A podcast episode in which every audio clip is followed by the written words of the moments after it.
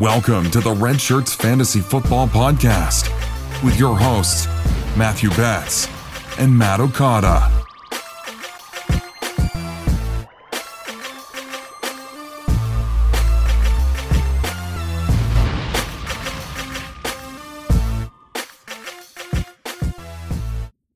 And welcome into another episode of the Red Shirts Fantasy Football Podcast. This is your host for the evening, Matthew Betz, aka the Fantasy PT on Twitter, joined as always by my good friend Matt Okada, aka Matt Okada on Twitter. Okada, how you doing tonight, man? I am doing swimmingly. It is Friday at the time of this recording, Friday evening, just getting off work, so that's always nice. Uh, and I'm sorry at times like these that I'm not still fantasy sensei because you know that would sound cuter if you were a fantasy PD and I was fantasy sensei and it was all that. yeah, that would know. have been better. Can you change back? Nope, I cannot. The brand Oh, has that's been right, lost. because that Yeah, other guy took your handle. stolen. but the guy tweeting Oh. about zebras. Yeah, I forgot all about that. Listeners, if you don't know what we're talking about, just just fast forward 30 seconds. oh man, it is definitely the end of the work week, so we thank you all for joining us. Uh, we're gonna finish off the week with a little bit of fantasy football talk um, and kind of get into a lot of news. Okada and I have got a mock draft planned for you all, and then we have got a mailbag segment planned for tonight. Tonight is just Okada and I. We've had a long stretch of awesome guests, um, just the two of us. Just, the two of us. Oh. Yeah, there it is. Knew it was coming. Um, so we are going to kick that back to being, you know, filled with guest spots uh, in the future. But for tonight, we're sorry to disappoint you. It is just the Mats. um, follow So us on. Twitter, like I said, at the Fantasy PT at Matt Okada. Follow the show at Redshirts FF Pod, and we just want to give a quick shout out to uh, our writers who have been doing an awesome job recently we just hired a bunch of new ones we've got a late round draft targets recap article by josh Schripp. we've also got real life activities that will make you better at fantasy football by jake trowbridge which you can find on redshirtsfantasyfootball.com all right okada let's go ahead and kick it over into the news I got great news, guys. Oh, Hey, Let's get news. Yes. News, news, news, news, news, news, news, news, news, news, news, news, news. Okay, so there is a lot of news this week, actually, but um, let's just start with two very quick segments of news that um, Okada, if you want to, feel free to comment on and we can analyze it. But if not, then we can just kind of move into the more exciting stuff. The Fair first thing is that there's going to be no suspension for Ezekiel Elliott. He was involved in a very minor altercation at a, a dance kind of festival or a music festival, if you want, if you will, uh, a few months ago. Recent news has said no suspension coming for him. Obviously, that's great news. Another piece of good news is Josh Jacobs has officially signed his rookie contract. If you're unfamiliar with that situation, um, there was some news that came out earlier this week that he was planning to hold out if they didn't change. I think the timing of when he was getting paid with his rookie deal. Um, but that's all good news. He is signed and he will be uh, at training camp. Okada, do you have any tidbits of info to add to that? Um, not really, Betz. I didn't really expect for either of these things to go the bad direction that they didn't go. They both went the good direction for fantasy, and uh, it's, it makes sense.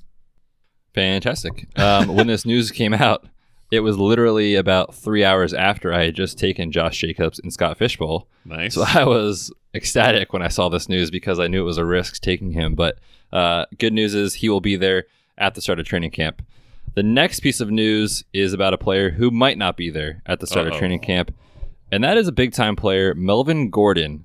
Um, recently today came out saying that, you know, this is from his agent.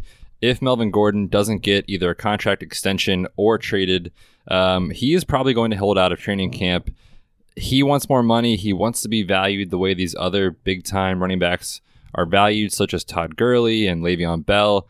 Um, currently, he's owed about $5.6 million this season, which is obviously well below what those guys are making. Um, Okada, a couple questions for you. One, do you think he actually gets paid? And two, if he doesn't, do you believe him and think he will hold out? Ooh, very tough questions. I'm going to go with the second one first and answer yes. Um, there was a video, I think you actually may have retweeted it from Sports Illustrated. Yep. Of, yeah, him talking a little while back uh, about when Le'Veon Bell was holding out. And the way he was talking about it, gave me an impression that he was 100% serious about doing the same thing if he was ever in the same situation. Which, by the way, to your to the point of the first question a little bit, he's not really in the same situation because he's on contract for the last you know year of his contract for 2019, whereas Le'Veon Bell was getting tagged, which means he wasn't really on a contract. One of the things about that is that he will, unless I am mistaken, which I don't think I am, suffer fines if he doesn't show up for training camp on a weekly basis because it's mandatory for people on contract. So that makes it a little bit more intense. Um, but I do I do feel like he's serious about it and and will hold out. As far as whether the team will pay him, that that one's a little bit tougher. My overall feeling, and this is really just a gut shot in the dark, is that they will come to an agreement somewhere in the middle on a relatively team friendly deal that's less than the guys like Gurley and Bell got paid on a yearly basis, but still gives him a, a good set of years. Maybe it's a four year deal so that he can feel secure, but they don't get, you know, tanked by an overly large running back contract. Yeah, I think that's probably where I'm at as well. I agree with you based off of the video that I saw. Like you said, it's on my timeline if you want to go check it out from Sports Illustrated saying, you know, Melvin Gordon himself that he will do this and he believed that Bell made the right decision last year because the risk of injury and not having that guaranteed money.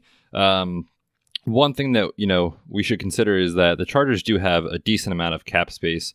So theoretically, if both sides are willing to make it work, it's within the realm of possibility. Like they've got the space to do it.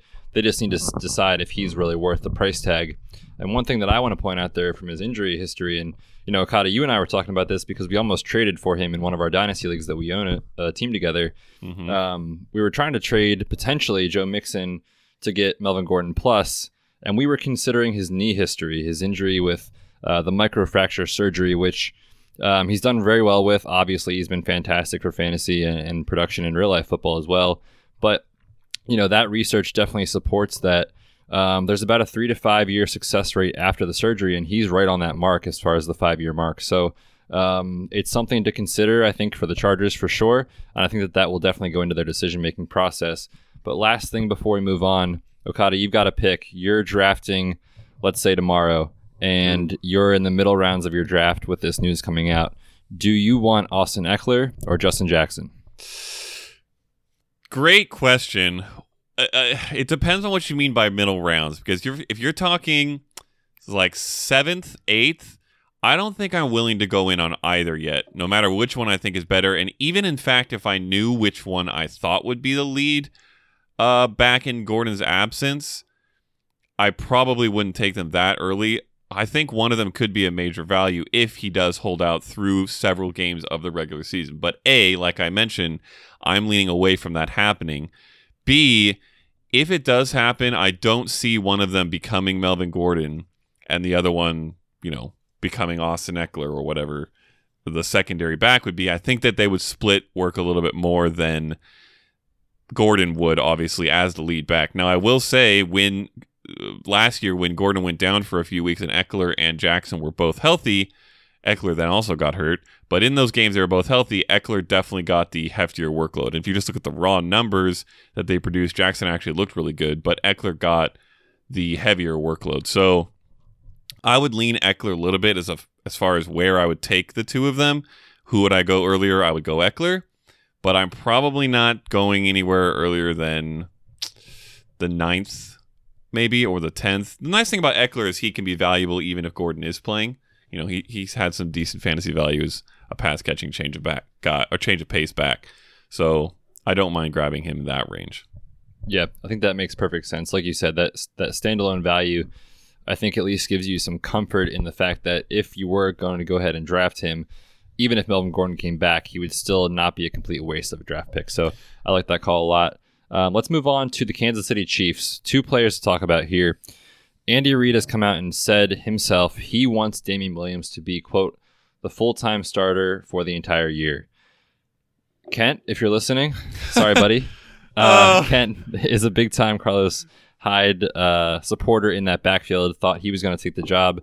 But all signs right now point to Damien Williams being the the guy who's got the job until he loses it. Okada, the news has come out. where is he right now in your rankings, or where would you adjust him to in your rankings? Ooh boy. Well, first of all, uh, I do. I am sorry to Kent because he refuses to accept this. So I wish, or I, I kind of wish he was. I don't really wish because then we'd have to argue with him. But I kind of wish he was on this podcast so he could give his dissenting view and explain why. But yeah, he still doesn't buy it right now. And I have not touched it since this news came out. And part of that is just because this hasn't really changed too much for me. I kind of, and I've sort of touched on this before, but I kind of believed this was going to be the case anyways. Right now, he's at RB 15 for me. I could see myself moving him up a little bit, possibly over Marlon Mack, who's one spot ahead of him, possibly over Nick Chubb, maybe, who's at 13 for me. But I don't see him getting much higher than that. Having said that, this does give a little bit more credence to kind of my perspective on Damien Williams, which is that he is going to be given the starting role out the gate. I don't even think, I honestly don't think Kent or anyone else can disagree with that at this point. He is going to be given the chance to have 15 to 20 touches and be the lead back. And as I've said before, the only way that he loses that and they hand it over to Carlos Hyde instead is if he performs badly and then Carlos Hyde gets five touches and performs great on all of them. And in this offense, we saw him last year. And even if we didn't know at all what to expect from him, in this offense, the running back is going to perform well. Latavius Murray would probably look good in this offense.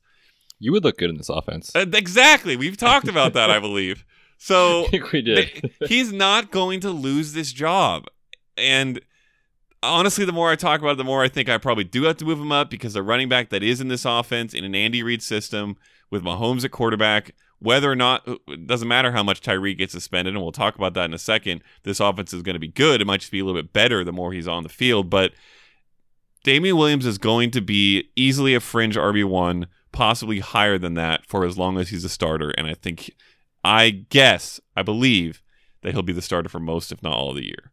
Yeah, and when this news came out, just to kind of speak to that, like you said, a fringe RB one, I moved him right there. I have him at RB twelve right now the offense is just too good. It doesn't matter that he's not a superb talent in the NFL. We've seen that before. You just plug a guy in, and if he fits the system, which Damien Williams does for this team, he can be effective. And like you said, if Tyreek Hill is on the field, he will have many more scoring opportunities. So let's actually go ahead and transition right into that news. More news is coming out about Tyreek Hill. You know, just two or three months ago, we were basically saying he may never play another down in the NFL.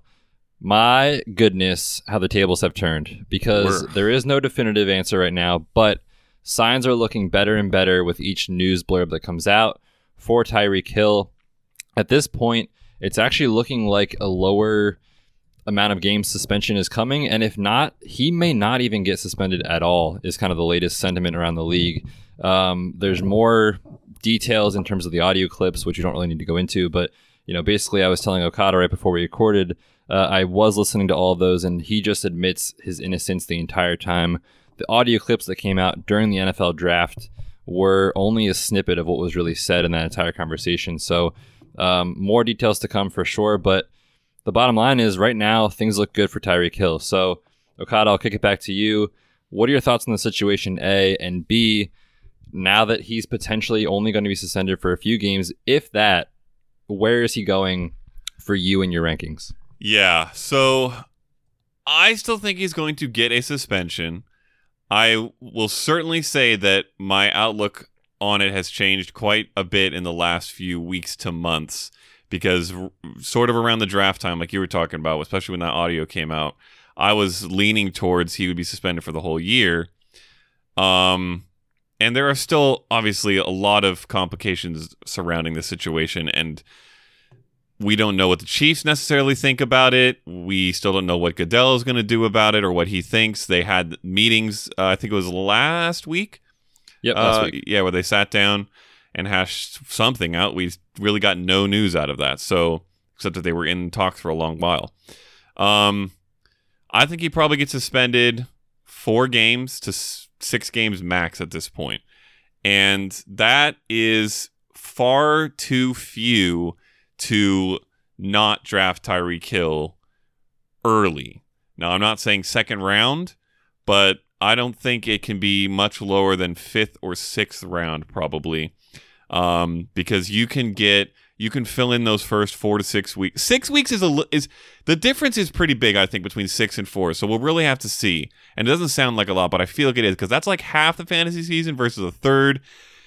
I don't know. It's pretty weighty, but I'm gonna I'm gonna draft him somewhere. Well, I don't know if I'll draft him at all because I don't. I have other reasons to not want him on my team, but Yeah, for sure. yeah, yeah. But if you want to draft him, if you're okay drafting him, I think it has to be in that range, fourth, fifth round.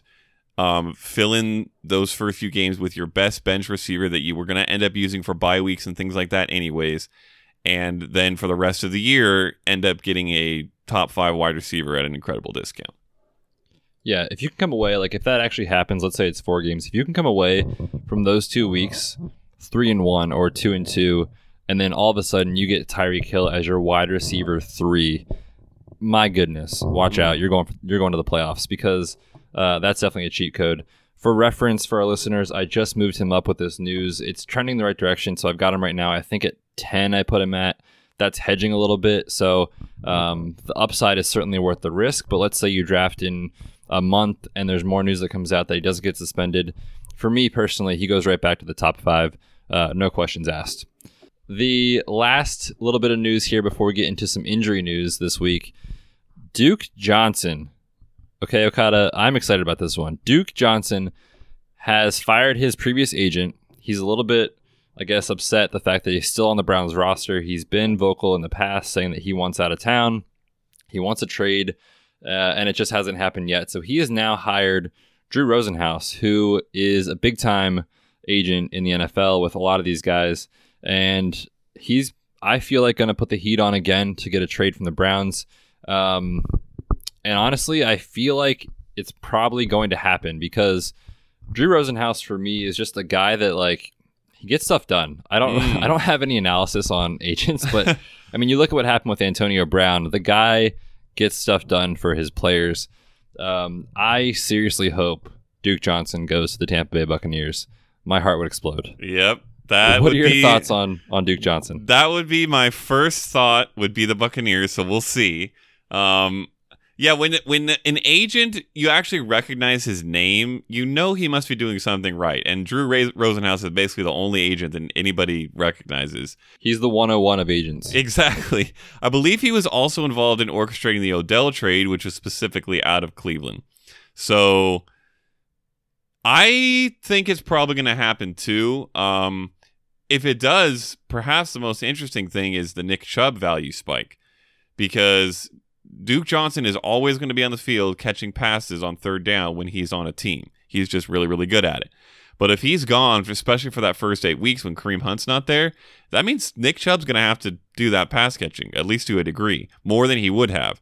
So I think that gives him a bump. It may also even help Jarvis Landry out a little bit, which I'm not a fan of because I don't want to rank Jarvis Landry highly because I'm not a fan. But, you know, I may have to bump up a little bit. Uh, but yeah, if it, if he goes to the Buccaneers, wow. Okay, l- let's follow that train a little bit. Betz. If he goes Yeah. to the Buccaneers, is he the highest drafted of those three for you? Oh, 100%. Ooh. I think, I mean, we just saw, what was that, two years ago? That he finished as an RB1 in PPR format. So, yes, he did. I mean, even in a system, let's say like Bruce Arians, if he doesn't get the lion's share of the work, you know 100% they're going to use him, unlike the Browns are willing to do last year and maybe this year. We'll see. Um, but I mean, the guy is talented, and they they've just haven't given him a chance really to to handle a workload. It's wide open in, in Tampa Bay. Obviously, you know, and our listeners, if you listened to the show before, know my thoughts on Ronald Jones, which are not good. so, Duke Johnson versus Peyton Barber. I mean, come on, give me a break. I would love to have Duke Johnson on my roster. I'm going out and I'm going to trade for him cheaply in my dynasty leagues. What are your thoughts on that? What would what would you give up in a dynasty league to get him on your roster? Ooh, that is a tough one. Um, I think he's definitely the the closest of those three, and that's not to say he's actually close, but the closest of those three to a David Johnson type player. And obviously, Bruce Arians, while he has said he does not need a David Johnson, would probably appreciate a guy closer to that than he has in Peyton Barber and Ronald Jones right now. So I think I would agree with you that I would start to lean towards him as the guy most valuable. I think Peyton Barber would still get a decent amount of carries, but Duke Johnson would probably have more fantasy value.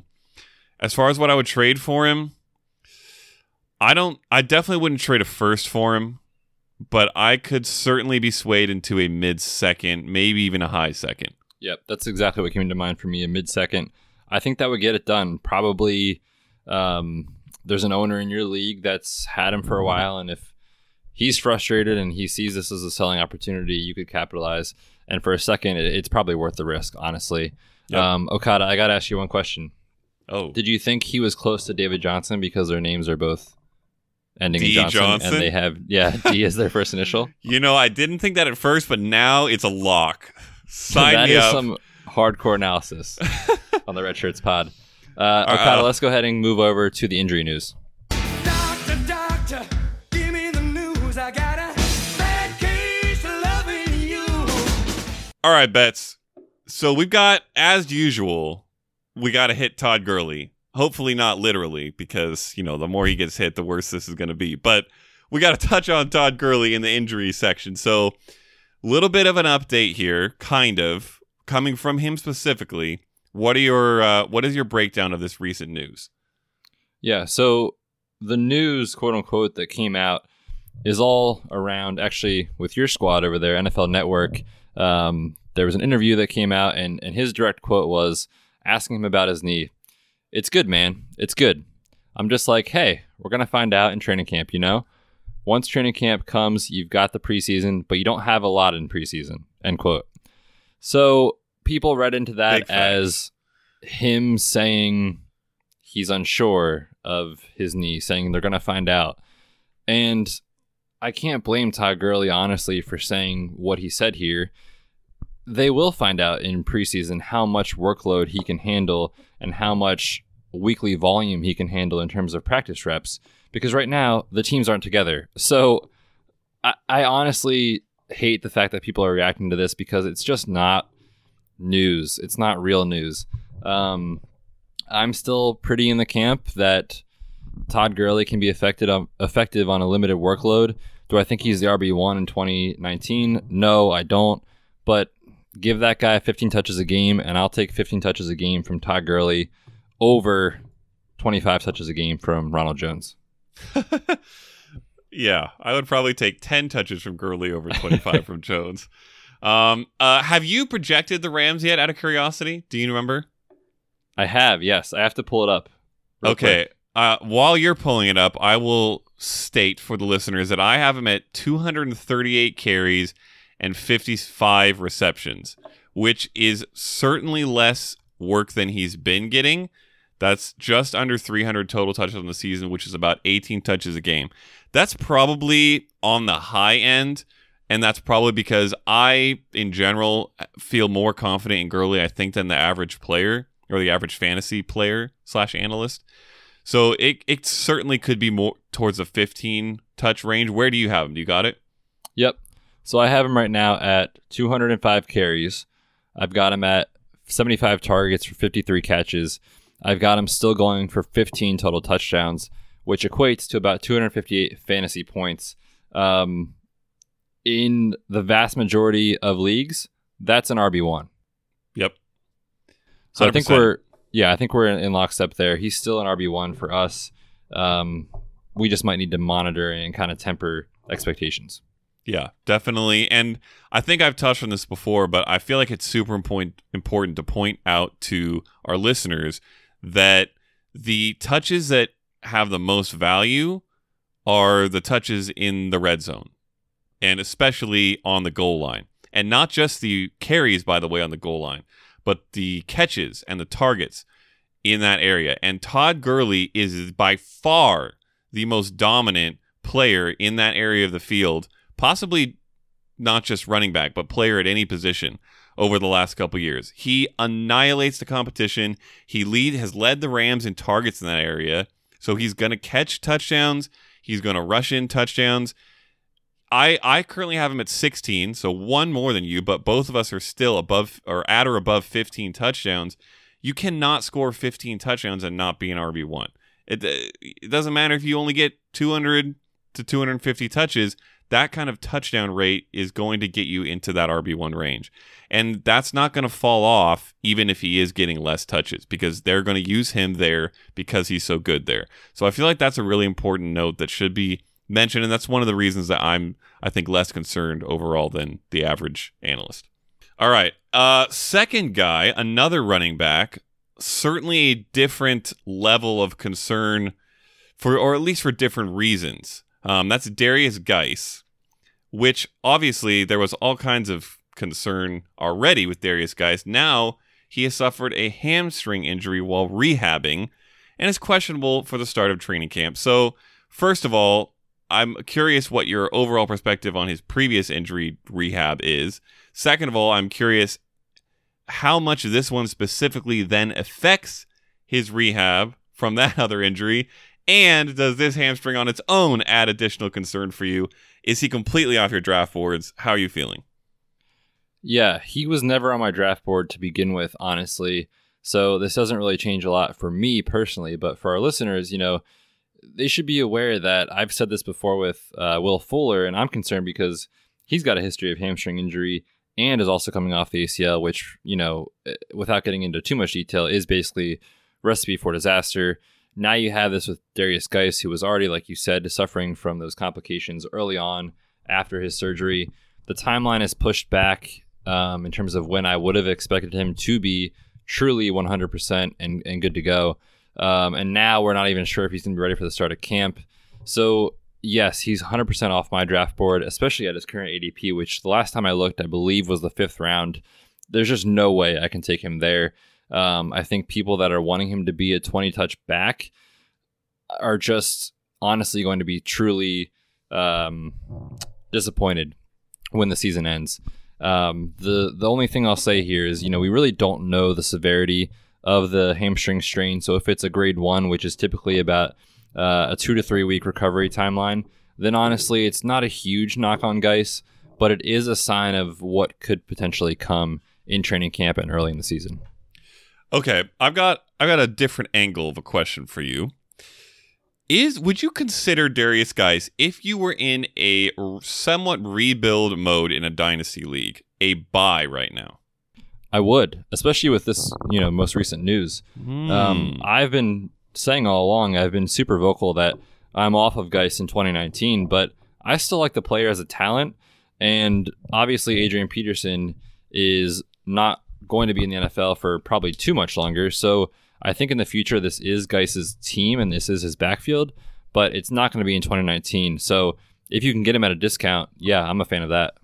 Yeah, I would agree there. All right, before we get into our not technically 1v1 mock draft because there's going to be bots drafting the rest of the league, but it's a 1v1 mock draft. Dude, our teams would be so good. Oh, big facts. uh, we got we got a read for you from our sponsor for this episode, which is Trophy Smack. If you are a fantasy football commissioner or champion, specifically champion, it's time to level up your smack talk with an awesome trophy, ring, or belt.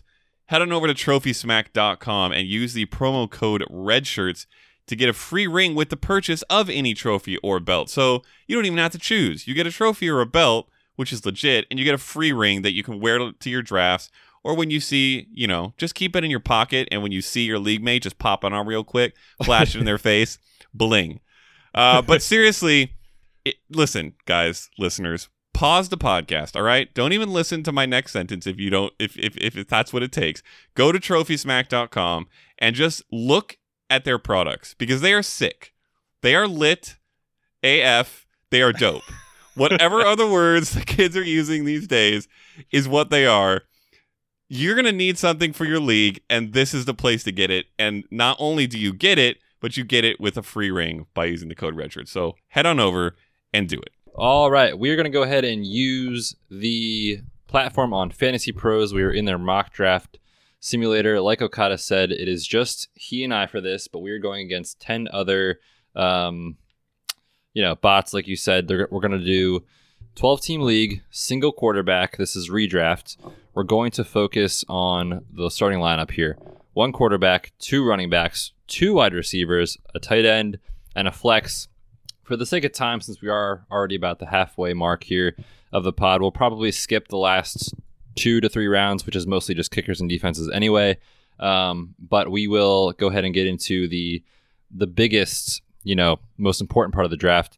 And with that being said, we are already at pick 1.03 with Matt Okada. I am picking at 110. So Okada, you're on the clock. Who went before you, and who are you looking at here? All right. This is interesting that they put us at 103 and 110, which got randomized by the way when we entered this draft room. So we did we had no idea what we were going to get coming in, but this should potentially create some different strategies, which I like. Uh, Saquon Barkley and Zeke went off the board, one and two, respectively. Not surprising. Uh, I personally would flip those. I'm on Zeke as number one, but I don't mind it either way. So those are the clear 101 and 102 to me. So I respect you, computer guys. They're so smart. That leaves me with basically a choice between the other two Elite Four running backs. I don't think there's much debate in the industry that you want to go anywhere beyond CMC and Alvin Kamara uh, for these top four picks. So I have to choose between the two of them. It is a tough choice because I feel like Alvin Kamara has higher upside if he is to take more of what the Ingram role leaves behind rather than Latavius Murray just taking it all up. And if he were to do that, I think he would jump Christian McCaffrey. This is a full PPR. Is that correct? Uh, no, sorry, half PPR. Half PPR. All right. Well, then I'm going to take Alvin Kamara because I feel like I feel like his touchdown upside is a little bit higher. I feel like Cam Newton is going to be able to pass the ball downfield a little bit more, which will kind of drop McCaffrey's incredible, honestly, insane is a better word for it, receiving production towards the end of last season. And he might take a slight step back, and Kamara has some room to take a slight step forward. So he's my three. Yeah, I obviously can't fault you for that pick at all. Uh, a great choice. The next group of players that went here is Christian McCaffrey right after you at 1.04.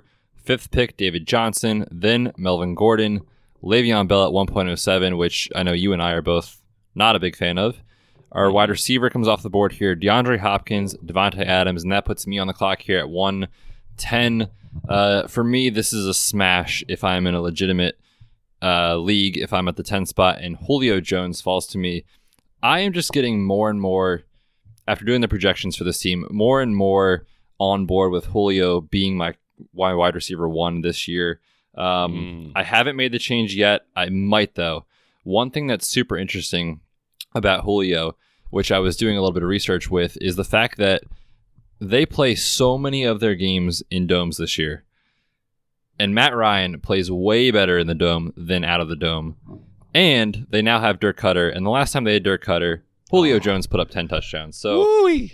I I'm gonna probably have him at at least number two, maybe number one. For me, he's a smash there at ten.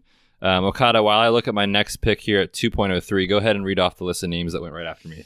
Yeah, so after Julio went Joe Mixon, which is pretty solid value at the 111. I mean, he's not going to go much higher than that because there's not much room to go much higher than that, but I really like Mixon.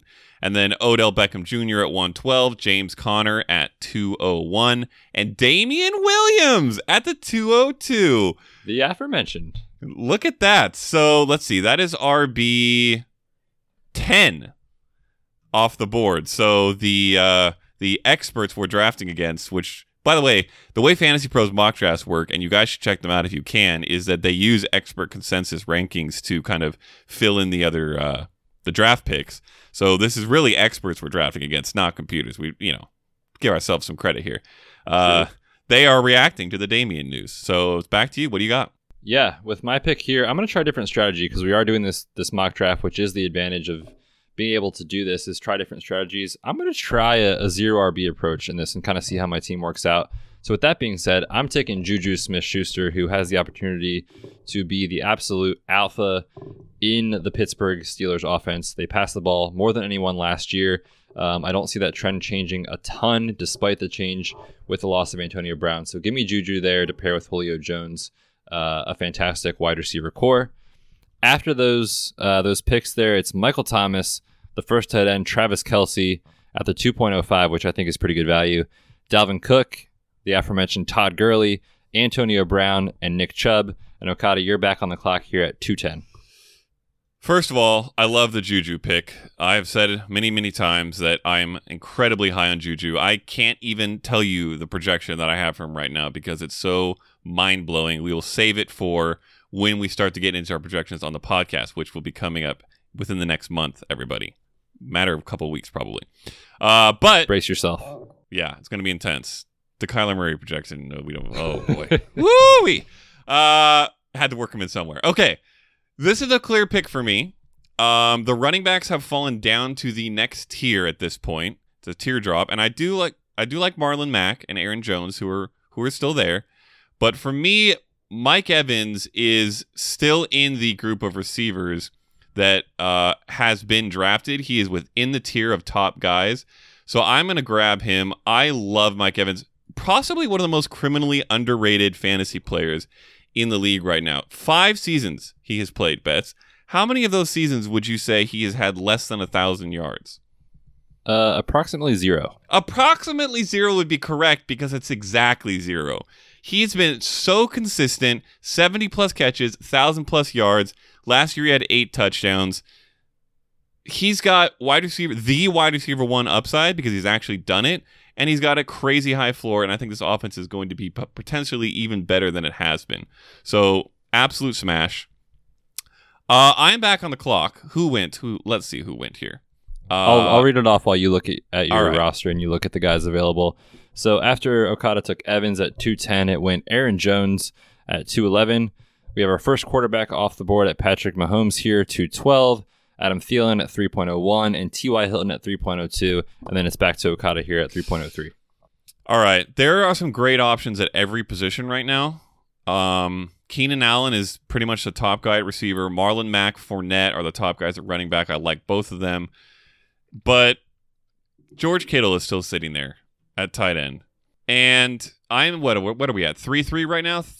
That's right around the range I would typically take him, but I would also be willing to take him a little higher than this. So seeing him here makes me glad inside. I'm going to take George Kittle. I've been preaching all offseason that I want one of these top 3, and there's no way I'm getting one if I don't take him here. So smash that. Nice. Yeah, I can't argue with that. We've we've talked about, you know, having one of those elite tight ends is such a difference maker in your lineup. If this was a real draft, I probably would have taken Kelce, to be honest with you, in the second round. So I can't blame you for having Kittle there in the third. While I queue up my next pick, Okada, give us the rundown on the draft board. Yep. So after Kittle went Amari Cooper, interesting pick because we don't know really what to expect from him. He's so inconsistently consistent, or consistently inconsistent. then Keenan True. Allen, Zach Ertz. So there goes the other of the elite of the top three, not too far after me. So unfortunately, you will not be getting one bet. Sorry. AJ Green, Marlon Mack, and Leonard Fournette. So those next two running backs that I think kind of finish out a tier. That leaves you on the clock at 310. Yeah, I'm kind of in a tough spot here because there's certainly a big drop off in the running back tiers. Um, wide receiver, there's still so many good options. I feel like the tier of running backs is pretty similar with what's left in Devonta Freeman and Kerryon Johnson, who I like, Josh Jacobs. So I'm going to actually pass on running back once again. I'm going to take someone else who provides a little bit more stability uh, to my lineup, and that is Julian Edelman here in the third round. Ooh. I think he's in for a huge season with Tom Brady. He's pretty much the only reliable option outside of James White in the passing game there. And with guys like Julio and Juju, who absolutely boom on certain weeks, I would love to have Julian Edelman in my flex to provide some stability, uh, a minimum of probably 11 to 12 points each week. So I love that pick there to pair off my wide receiver trio. Um, I am back on the clock. We'll do the same thing. Go ahead and read off the names that just went before I make my next pick at 4.03.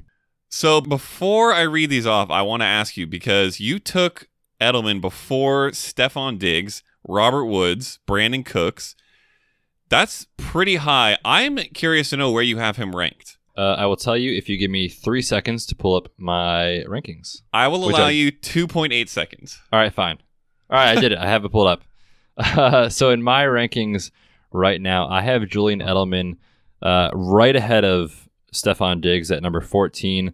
I've got Diggs at 15, uh, Cooks at 17, Woods at 18. So that actually lines up with my rankings uh, on redshirtsfantasyfootball.com. Nice. All right. I buy it. So after Edelman went Robert Woods and Stefon Diggs. Look at that. Immediately afterwards. So that makes sense. Uh, also, Devonta Freeman to start the fourth round, the 401. I think Devonta Freeman is one of the possibly best values right now in fantasy drafts, especially in this range. So we might have to talk about him at some point in a in a uh, upcoming pod. I don't know. Just have, maybe we'll hit him in the projections. But and then uh, right after that, Brandin Cooks, and that leaves you on the clock at 4:03. Yeah, I would have loved to have Devonta Freeman fall to me here at this pick here in the fourth round. I would have smashed the draft button, but he didn't, unfortunately. So that's the gamble you take. Um, I'll take the next highest ranked guy on my draft board, and that's Josh Jacobs. We just talked about him a little bit. He'll be there at the starting training camp. He'll have a ton of value. Really will be a true three down back there in Oakland. So I'll take him here in the fourth round. Alrighty. That leaves me with basically a choice between a running back and a wide receiver.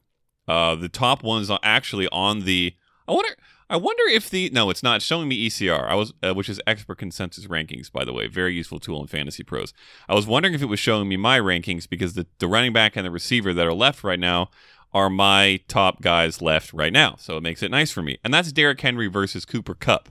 Um, I think that I like the chances of the running backs are going to come back to me a little bit more than I like the wide receivers are going to come back to me in six picks, which means I'm going to go ahead and take Cooper Kupp, my highest projected and the highest ranked of the Rams receivers.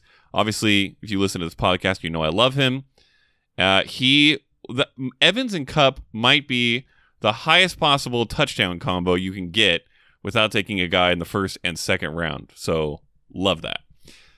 Uh, hit us with who went while I look at this next pick. Yeah, for sure. So after that, uh, that pick there went Chris Godwin at the 411, Derrick Henry, like you talked about there, at 412. Sony Michel went at 5.01, and Tyler Lockett went in the in the fifth round, second pick there. Uh, I think that's awesome value personally for Tyler Lockett. I would have been willing to take him in the fourth had I not gone uh, wide receiver heavy early on. So I love that value there.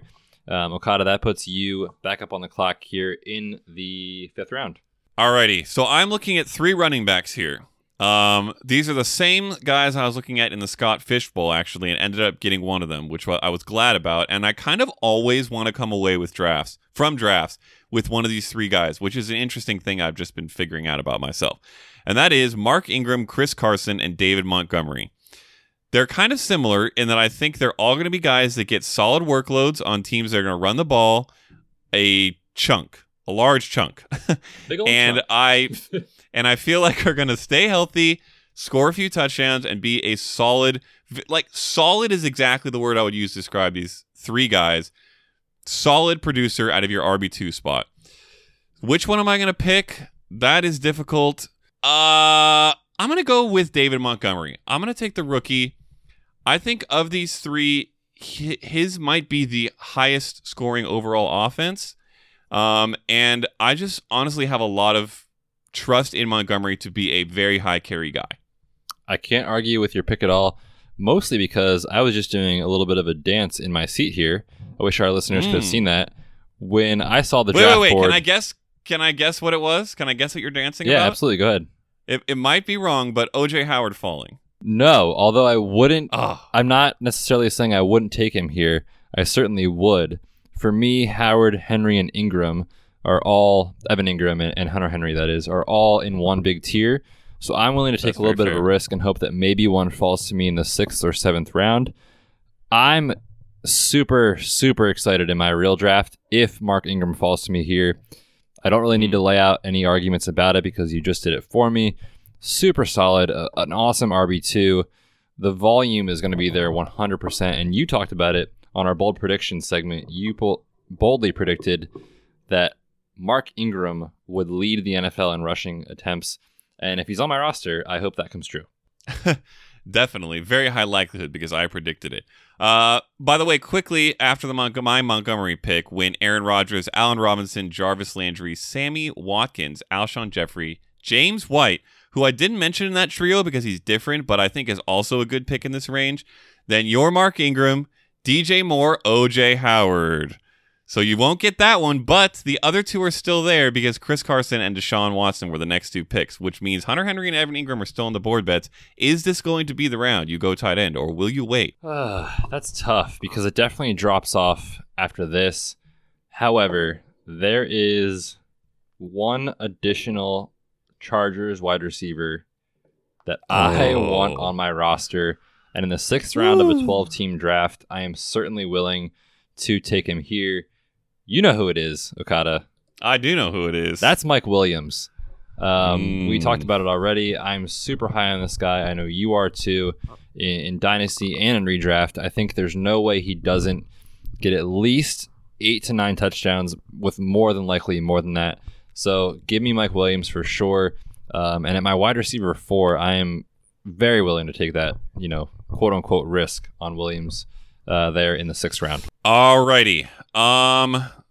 Well, I'm I'm gonna do my own little happy dance here, Betz, because the receiver I have ranked one spot behind Mike Williams right now, and several spots above every other guy at the position left in this draft is still sitting on the board right now, and that is Tyler Boyd, who, if you may recall, on our Look into the Future Dynasty podcast with Dynasty Rich, I said would be a wide receiver one by next season. And in order to do that, he has to have a very good 2019. And I 100% believe he will. So I am smashing that. Getting them as, a, as my wide receiver, wide receiver three makes me a happy, happy man because I would honestly be happy with him as my wide receiver two. And it's not like I'm stuffing this position to get him here because I already have two running backs also and a tight end. oh, I'm loving this draft, and I'm drafting Tyler Boyd. Oh my gosh. I wish our listeners could see your face when that sound Uh. just came out of your mouth. oh, it's amazing. Um, while you go ahead and debate your next pick here, I'm going to just pause the timer, Okada, so that our listeners can kind of get a full picture of our rosters. Go ahead and list off Mm. who you've got on your squad through six rounds. Okay, this this might be shaping up, Betz, to be my favorite roster that I have drafted in a mock or real draft so far this year. So perhaps we can convert this into a real league with all these imaginary people. Um, quarterback, I have no one because you should not draft a quarterback before the seventh round, which is where we currently sit. Uh, unless, of course, for some reason Patrick Mahomes to fall to the sixth round, but that's not going to happen. A running backs, I have Alvin Kamara, David Montgomery. Very high upside floor combo, so love that.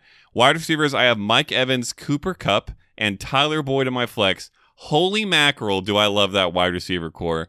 That is, let me just see, 10, 10, 28 ish touchdowns between those three guys. I think by my projections, I'm not even looking at my projections, but that that's around the number I think I would be at. That's insane. And then at tight end, you would think with this incredible roster Betz that I would either not have a tight end or have some kind of sham, right? Wrong. George Kittle. Oh, oh my. What do you got?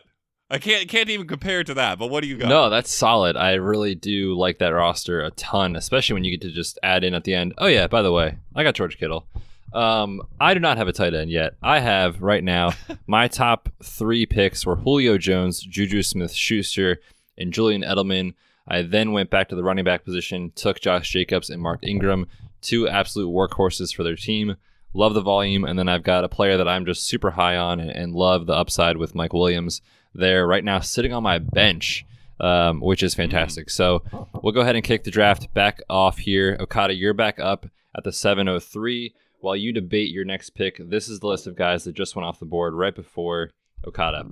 Uh, it went after that Baker Mayfield, Calvin Ridley, Dante Pettis, and Sterling Shepard, which in the seventh round, I'm really not a big fan of that Sterling Shepard pick personally. Where where would you you know go in on Sterling Shepard because I feel like for the upside that's there, it's just not really worth it in the seventh round. Personally, for me, would you agree or would you would you like that draft price? No, I would 100% agree. I haven't done my Giants projections yet, and I think that when I will, he'll he'll just have to naturally rise from where I have him in my rankings right now because someone's going to have, have to catch the ball there, and I think that I probably am not accounting for that as much as I I probably will once I project it out. Although, just for the record, I feel like Evan Engram's going to be the lead fantasy pass catcher there I do too. besides Saquon, obviously. Um, So no, I don't like I don't like him in that range. I'll tell you what, Betz, I do like Dante Pettis in that range. I have had an epiphany this week about how much I like Dante Pettis, and it's not just because I traded for him in a dynasty league. Uh, it, it- I honestly am surprised that that's not the reason because I discovered it right after I traded for him, but that's not even how I discovered that I liked him so That much. is definitely the reason. I love Dante Pettis. No, no, no. Nope. I just stumbled upon my love for Dante Pettis. Uh, but anyways, I can't have him in this draft, so that's unfortunate. Uh, what's not unfortunate is the couple running backs that I could go for here. Uh, there's also a couple quarterbacks that I really like. At uh, I don't, I wouldn't say necessarily at this spot, but that I would be willing to start looking at here. But because there's a couple, I'm not going to take one. So I'm going to swing back and get a guy that I've been rising on in this range, actually. And, and you may not like it, but it's Latavius Murray. Ah, I, I love that. and and this is this is this is double interesting because I have Kamara. But I think that both of these guys can be startable. Latavius can slide into my flex when I need him to. I think he's going to get enough carries and probably on the order of eight plus touchdowns. I haven't statted them out either yet, but he is a guy who scores touchdowns, and the touchdown count of the Saints running backs combined over the last few years is insane. I want to say it's an average of 26 or so touchdowns uh, just from their running backs rushing the ball. So he's going to score touchdowns. And then if I happen to lose Kamara for some reason, I do not skip a beat because he steps right in and takes over. Uh, you're on the clock. So while you uh, decide what you're doing, after Latavius Murray went Corey Davis, Christian Kirk, Russell Wilson, not one of the quarterbacks I was looking at, Drew Brees, not one of the quarterbacks I was looking at, Matt Ryan, and Cam Newton. What a quarterback run. None of them were the ones I was looking at. So that works out for me. Where do you sit at 7'10 right now, still without a tight end? Yes, I'm going to continue my trek through this mock draft without a tight end, still in the seventh Fair round. I'm going to pass on Jared Cook, who is the highest consensus ranking um, suggested player here. But for me, there's just too much other value here at the running back position. I'm going with my guy. I'm taking Rashaad Penny here because at this Hmm. draft price, it, it's definitely it's definitely worth the risk. I think because I do think Chris Carson is the lead back in terms of fo- fantasy points scored for the Seahawks, but we've talked about it previously. The volume is just absurd with how much they're going to run the ball. I think that Rashaad Penny gets a chance to at least capitalize on what he did last year and build some momentum. And then when you look at what Mike Davi- Davis did last year, um, 112 rush attempts with I think over 140 total opportunities when you add in the targets. I don't know how the vast majority of that doesn't go to Rashaad Penny. And let's be honest, Chris Carson has missed time in the NFL, and if he does, Rashaad Penny is a top 10 back. So for me, definitely worth the risk there in the seventh round. What are your thoughts on that pick with Rashaad Penny?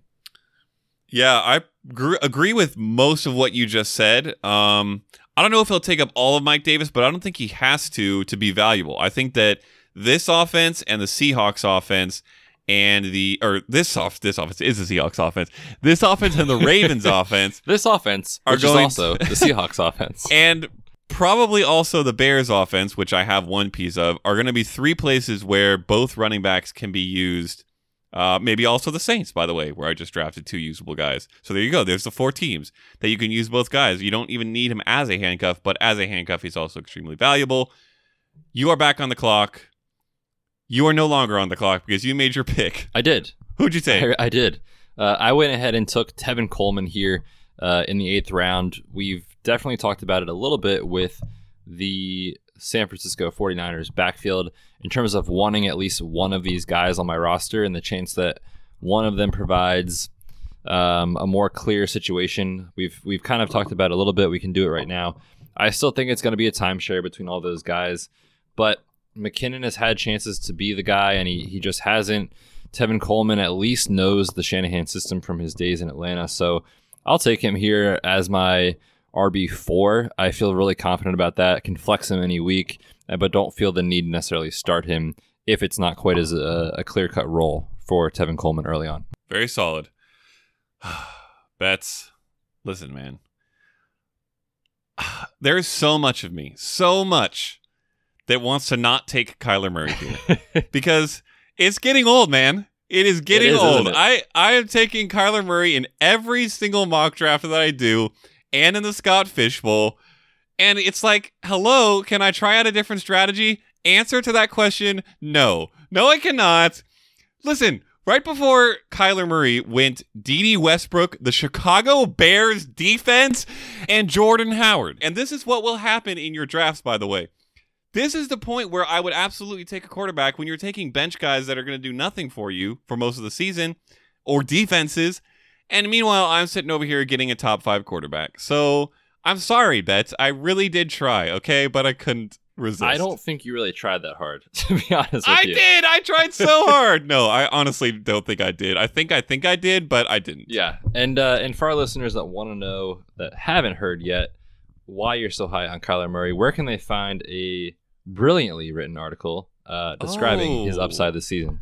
Excellent question. I would start with redshirtsfantasyfootball.com Betz and then if that doesn't do it for you, which it will, you can also at me on Twitter at Matt Okada. Love it. I'm back on the clock here, and I could take a couple running backs that are mildly interesting. Austin Ekeler's there, by the way.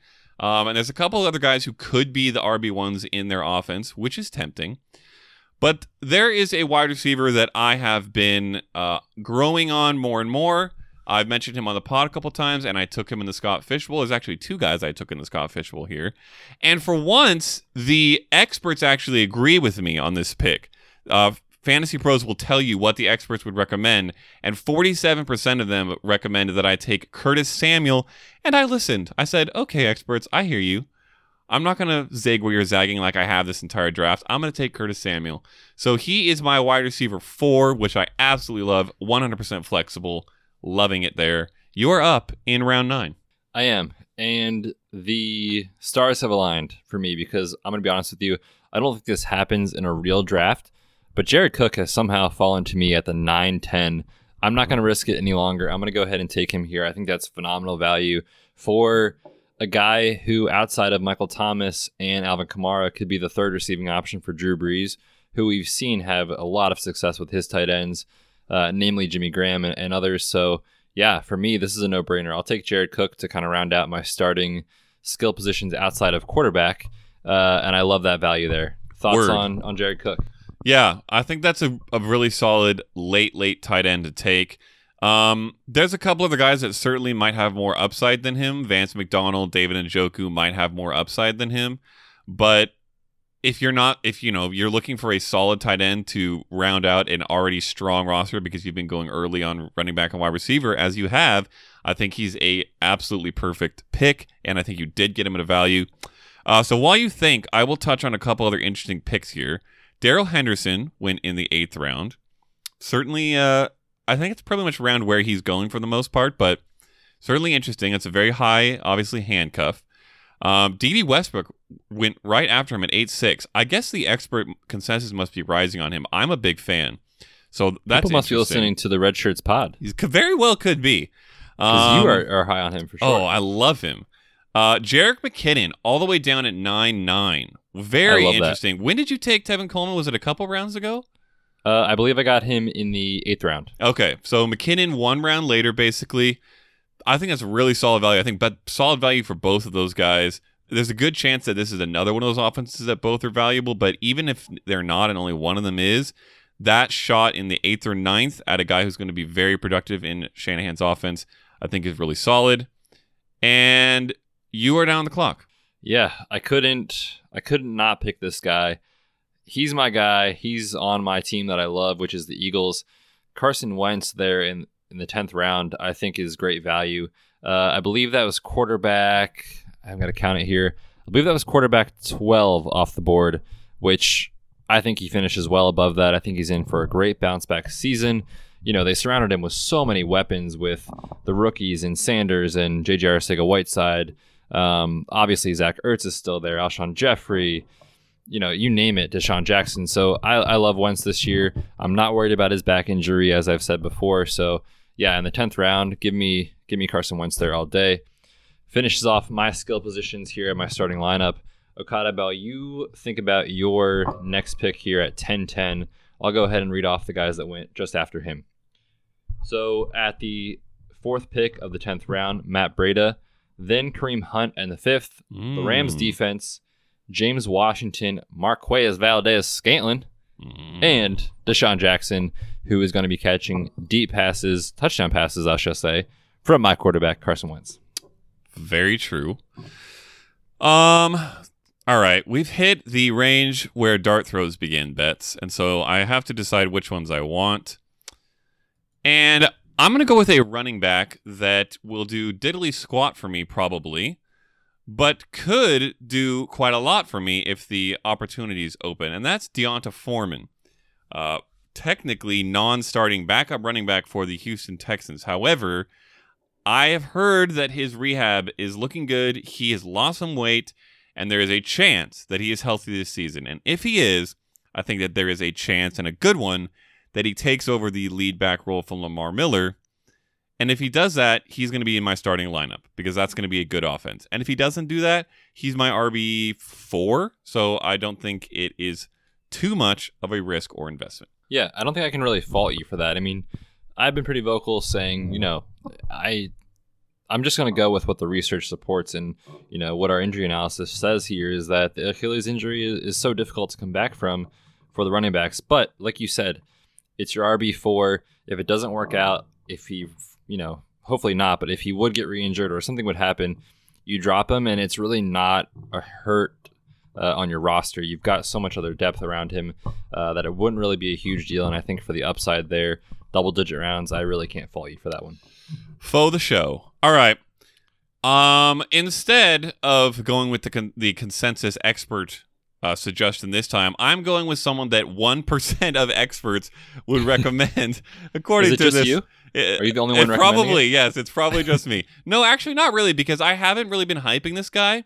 But I'm going to take John Brown. I think that there is a decent chance that John Brown is the number one fantasy receiver on the Buffalo Bills. And while that doesn't mean nearly as much as it would mean on literally any other team in the entire National Football League, if he produces with Josh Allen like he was producing with Joe Flacco at the start of last season, which we all seem to forget was wide receiver two numbers. He was they were great together. And then Lamar Jackson destroyed him and so we've forgotten that he was good. And he's always been good by the way when he's healthy. If that works out, that relationship kicks off well and he is maybe even not the lead target guy, but just the lead fantasy guy in that offense, he's going to have value where he can slide into my uh, my lineup on a somewhat eh, maybe not regular basis, but certainly when I need him if I have any injuries and in my flex. So uh, I'm kind of interested in John Brown right now. Yeah, I actually did stat out the Buffalo offense, and he was the highest scoring receiver there for that team for me when I projected it. Uh, I just think the the matchup there with Josh Allen's big arm is awesome for John Brown, and we saw it last year, right, with Joe Flacco, who at this stages of, of his career uh, is no longer elite if he ever was, Nope. and he was even you know on fire last year with him. So I really do like that pick there late. I'm gonna go ahead and take uh, a guy who you might consider a bit of a handcuff here, but again, same rationale as what you were saying, where the risk is really not that high. I'll snag Damien Harris here in the 11th round, 11 10. Um, Sony Michel obviously has missed time. In the 11th round, I'm fine to let him sit on my bench for a few weeks and see what happens. If Sony Michel would somehow get re injured or have trouble staying on the field, you've got a top 15 back in Damien Harris, in my opinion, because of the scoring opportunity there with the Patriots. So uh, I'll love to stash him on my bench here in the 11th round. Yeah, I think he's probably one of the most underrated handcuffs right now. I think he's one of the legit handcuffs that can be a absolute starter if the guy in front of him goes down. And I, in fact, traded into the back part of the second round in our one of our shared dynasty leagues uh, where we're in a league together. We don't share the team. We're very opposed uh, in this league. My team is way better. than your- Okay. your team But I did trade into the second round to take Damien Harris, and I do have Sony Michel. So I think he's really solid. I think he could produce this year if the uh, the dominoes fall right for him. All right, I've read off who went right after that pick, and then I'll snag my next guy. And what do you say we wrap it up here in the 12th round? Yep, that sounds good. Uh, David Njoku went right after Harris, so one of the remaining starting tight ends. Don't hate it. Ravens defense, uh, hate it. Carlos Hyde, hate it. But honestly can't fault it because if by some stretch he does become the starter, 12th round is a great shot at a Chiefs potential starter. And Delanie Walker at 1202. I really like that. I've been talking him up as a good late round tight end value, so good pick there. Yes, and then with my pick there, I went ahead and took Tyrell Williams there in the 12th round to be my last pick for this draft. Obviously, there would have been a few more rounds, but we're running a little short on time. So I've talked about it already. I mean, he's my favorite late round target, I think, at the wide receiver position. You could probably even get him, honestly, in the 13th round, but I didn't want to risk it and wait. I wanted Tyrell Williams. I probably honestly would have taken Donte Moncrief instead of him. However, I own Juju, so I'd rather have a, a bit of a diversity in terms of my teams that I have on my roster. So I went ahead and took Tyrell Williams here. We talked about it, you know, in more detail, so I won't really go into a ton of detail for him. But you just look at the opportunity playing alongside Antonio Brown um, in that Oakland offense. I think he has a, a big time role. And at his current ADP, which last time I looked was wide receiver 62, it's absurd. He's a he's a phenomenal value this year, so I'll take him and stash him on my bench to finish off my roster. Very solid. All right, I have my final pick here at the 12-10 of our mock draft. Um, I'm considering a couple upside running backs like Devin Singletary. Duke Johnson's still there, by the way. Could certainly just take a shot on him. But um, I'm feeling good about my running backs, and I feel like I want one more shot at a receiver. It's going to be DeVante Parker. I'm going to take DeVante Parker. I- I've done it a couple times uh, in in maybe even on a red shirts mock, but also certainly just talked about the fact that listen, man, I believe. I still believe.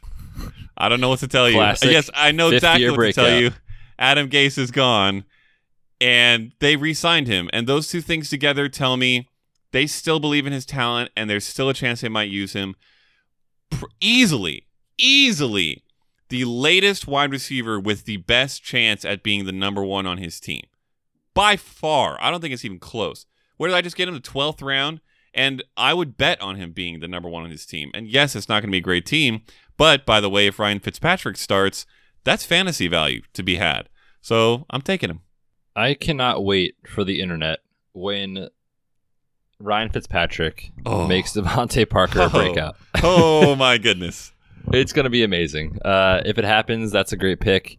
Uh, and like you said, you know, it, it really is dart throw territory at this point. So I can't fault you for it. Um, I probably wouldn't have taken him, but like you said, take a dart throw, and he's probably going to be the wide receiver one on his team. Okada, let's go ahead and wrap up the mock draft here. One more time for our listeners. Let's read off our rosters. I'll go first. Um, let's just go kind of through our roster, quarterback down to our bench. You and I both passed on a defense and a kicker through 12 rounds, which all of our listeners should be doing. Mm. Do not draft a defense before that. Definitely do not draft a kicker before that. That would be a, a big time waste of a draft pick. So don't do it. All right, I got uh, I got Carson Wentz, I got Josh Jacobs, Mark Ingram, and then brace yourself. Ooh. Julio Jones, Juju Smith Schuster. Oh my Lanta. My flex is Julian Edelman, and Oh. at tight end I've got Jared Cook. On my bench, this team could start honestly. On my bench, Mike Williams, Tevin Coleman, Rashaad Penny, Tyrell Williams, and Damien Harris. Okada, I think we should convert this to a one-on-one league this season. What do you think? Let's do it. Make it a best ball and see who wins. Um, I actually really like that team. I was a little bit nervous through the first few reads, and then you said Julio Jones, Juju Smith Schuster. And I said, What did you just say? And then you followed that up with like seven more excellent receivers. So that is very solid. I like it. Decent, at least. Thank you, sir. I mean, then you get to this team, of course, and then it all falls apart. Not really, no. I, I really do like it. But this team is also good because it's owned by me. Quarterback, I don't even need to tell you who it is, so I'm just going to skip that. Alvin Kamara at running back, David Montgomery at my RB2 spot.